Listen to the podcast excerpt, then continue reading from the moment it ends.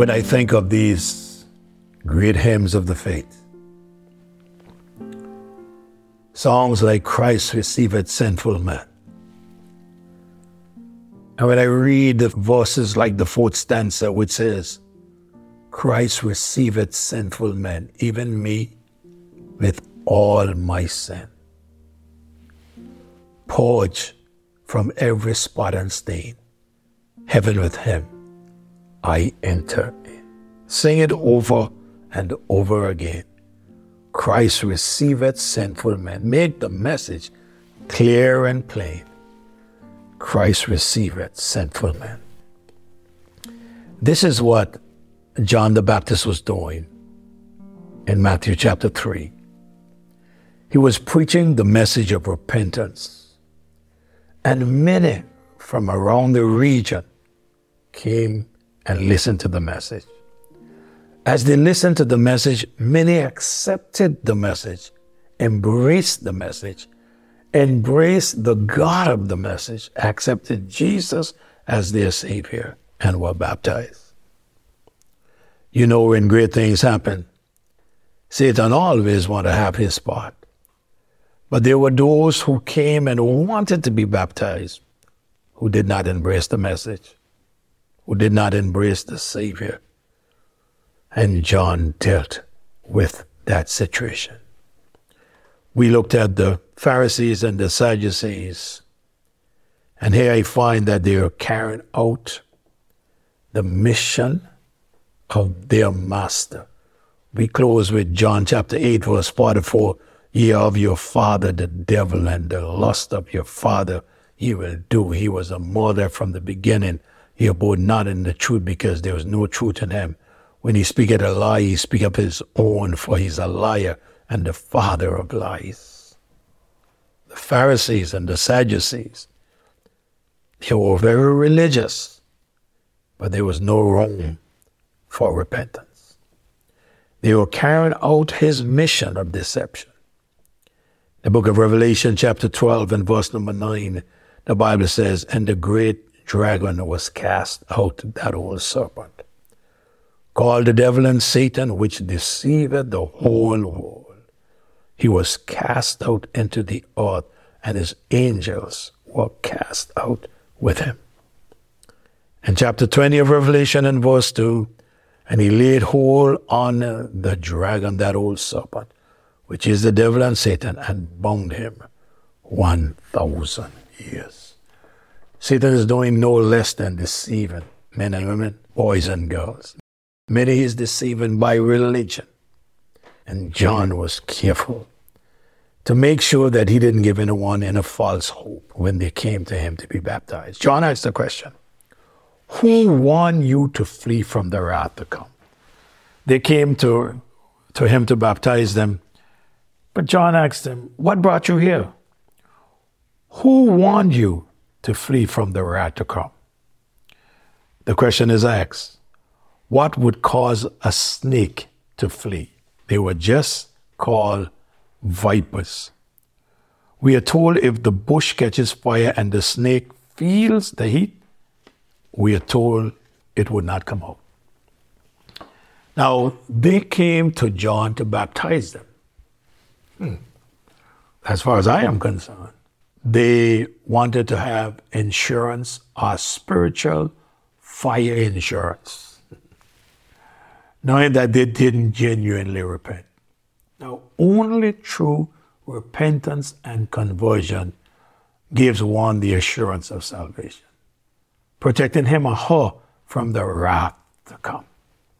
In Matthew 3 and verse 8, he says, Bring forth therefore fruit meet for repentance. The person that has truly repented will show their repentance by the fruit they bear. Paul wrote to the Corinthian believers. In 2 Corinthians chapter 5 and verse 17, he said, Therefore, if any man be in Christ, he is a new creature. All things are passed away, and behold, all things are become new. Take some time and listen to how Paul explained it to King Agrippa in Acts chapter 26.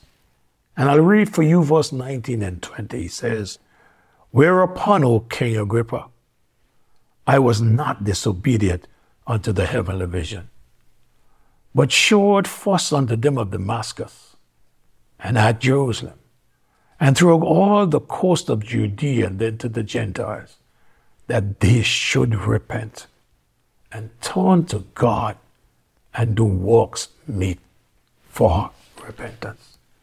I've said already, and I'll say again. Except ye repent, ye shall all likewise perish. Luke also helps us to understand what true repentance does. And Luke chapter number 3, verse 8 to verse number 14, he says, Bring forth therefore fruits worthy of repentance.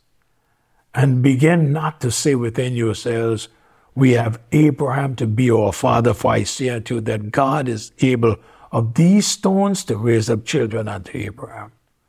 And now also the axe is laid unto the root of the trees. Every tree, therefore, which bringeth not forth good fruit is hewn down and cast into the fire. And the people asked him, saying, What shall we do then?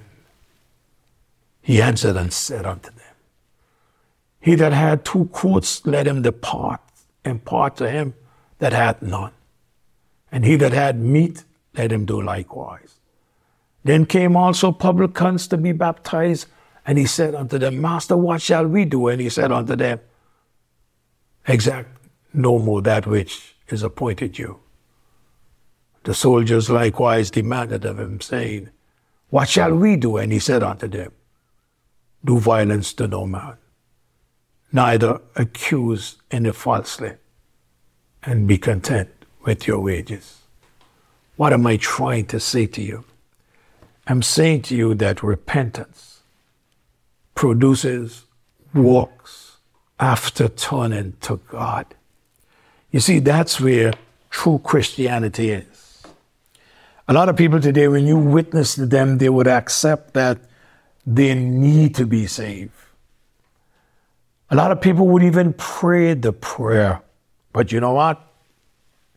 From among those people, not all of those people are willing and ready to change their life. They're not willing and ready to give up the bad habits. They're not willing and ready to adopt a new life, new life in Christ, which is abundant and free.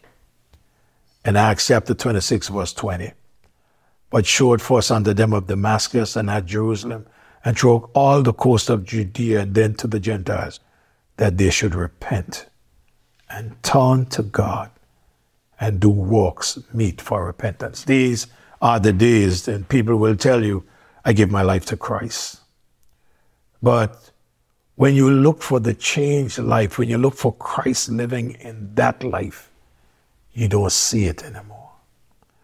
Oh, I remember when we were growing up, when one makes a profession of faith, one tries to be very careful the next day. One tries to live that life to bring honor and glory to God. No, there are those who make a profession of faith and like what? It meant nothing to them. They go can do the very same things that they were doing before they professed Christ. But you know what? True repentance will cause one to turn from their evil works and do works that prove that one has repented. Repentance produces a life seeking to glorify God. When you repent of your sins, you then do everything in your power as you live so that God would be glorified.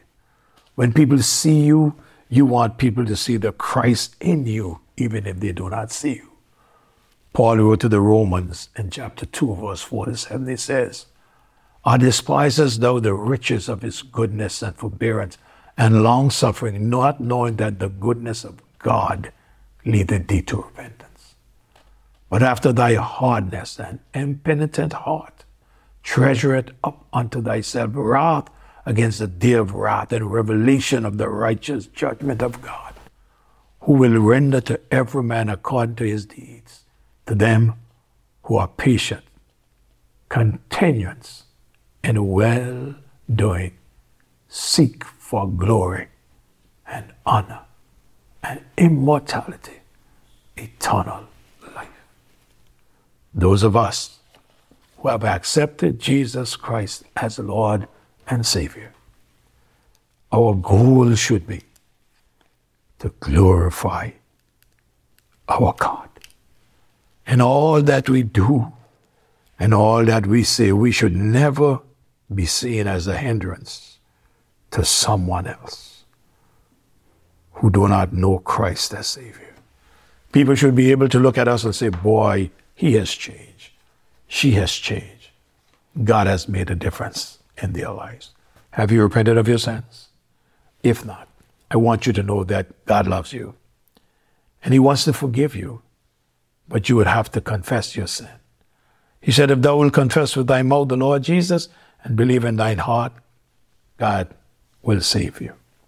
You can be saved today if you only let Him. Father, we love you. We praise you. We lift up your name and we adore you for all that you have done and all that you're doing. In Jesus' name I pray. Amen and amen. May God bless you. Help me to share this devotion.